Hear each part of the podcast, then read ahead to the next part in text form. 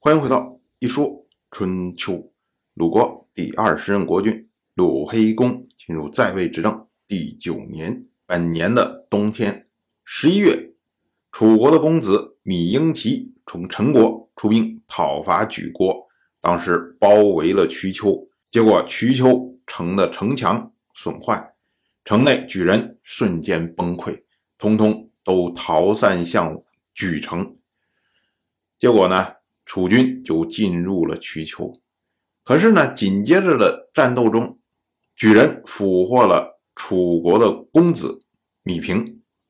这楚人说，不要杀，不要杀，不要杀，说我们愿意用我们所有俘获的你们莒国的俘虏来换这位芈平。可是呢，莒人不同意，莒人就杀掉了芈平。这一下啊，楚军被激怒，紧接着又包围了莒城，可是呢，莒城的城墙也损坏。所以到了本年的11月17，莒城崩溃，然后楚军等于又攻占了莒城。结果楚国一看，这莒国好打呀，于是呢又挥军攻入了运城。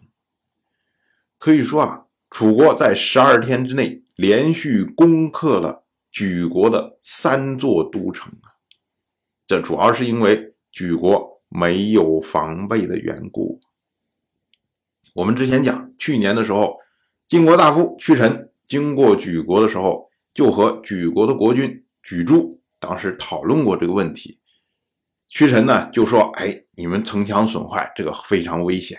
可是呢，莒柱认为说，我们偏乡地方啊，无所谓，谁会来打我啊？可是呢，转过来楚军就会攻打。所以呢，春秋借君子之口来评价这件事情。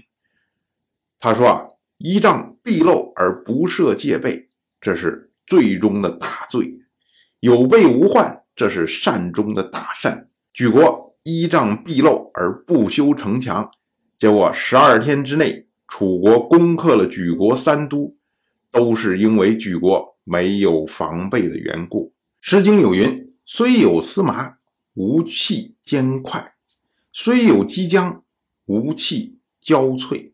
凡百君子，莫不待馈。说的就是防备不能停止的意思。君子所引用的这句诗，它是一句佚诗，也就是在我们今天诗经的版本里面是找不到这句诗的。那么他所说的虽有司马，无器坚快，坚快这也是多年生的草本植物，古人呢一般用来编织席、鞋、绳索这些东西，相对于司马来说啊，比较健一些。那么虽有司马，无器坚快，意思就是说，虽然我手边我有丝我有麻，我可以用丝用麻来编席子、编鞋、编草绳，然后呢可能效果比坚快要好，但是呢，我也不会说捡到尖块之后我就把它扔掉，不会有这样的情况。为什么呢？因为司马有的时候啊，可能比如因为什么原因最后不够用了，那这时候我还可以用尖块来顶一下。那如果我都扔掉了，那我司马回头不够用的时候我怎么办呢？就是这么个意思。虽有激将，无器骄瘁。所谓骄瘁呢，就是憔悴的意思，而激将则是指的姬姓和姜姓，因为姬姓和姜姓这都属于大族，所以呢，在这里呢，暗语的也就是大族的美女。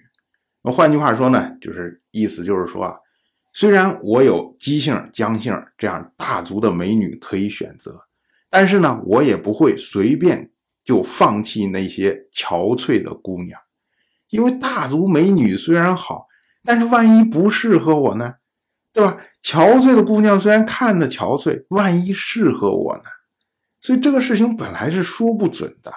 那么我们一开始就把选择面扩大，这样的话呢才能有备无患嘛。凡百君子，莫不待馈，就是但凡是君子，没有不备用以防匮乏的。那么放到莒国这件事情，就是你莒国虽然地处偏远，正常情况下没有人去没事打你，但是呢，你的城墙照样要修啊，又要以防万一啊。如果你不防备的话，你想楚国呀，干嘛要去打莒国呢？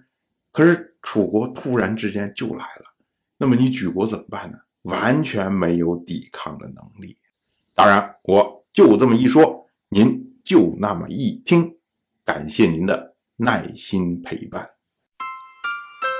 如果您对一说春秋这个节目感兴趣的话，请在微信中搜索公众号一说春秋，关注我，您不仅能得到一说春秋文字版的推送，还可以直接和我互动交流，我在那里等待您的真知灼见。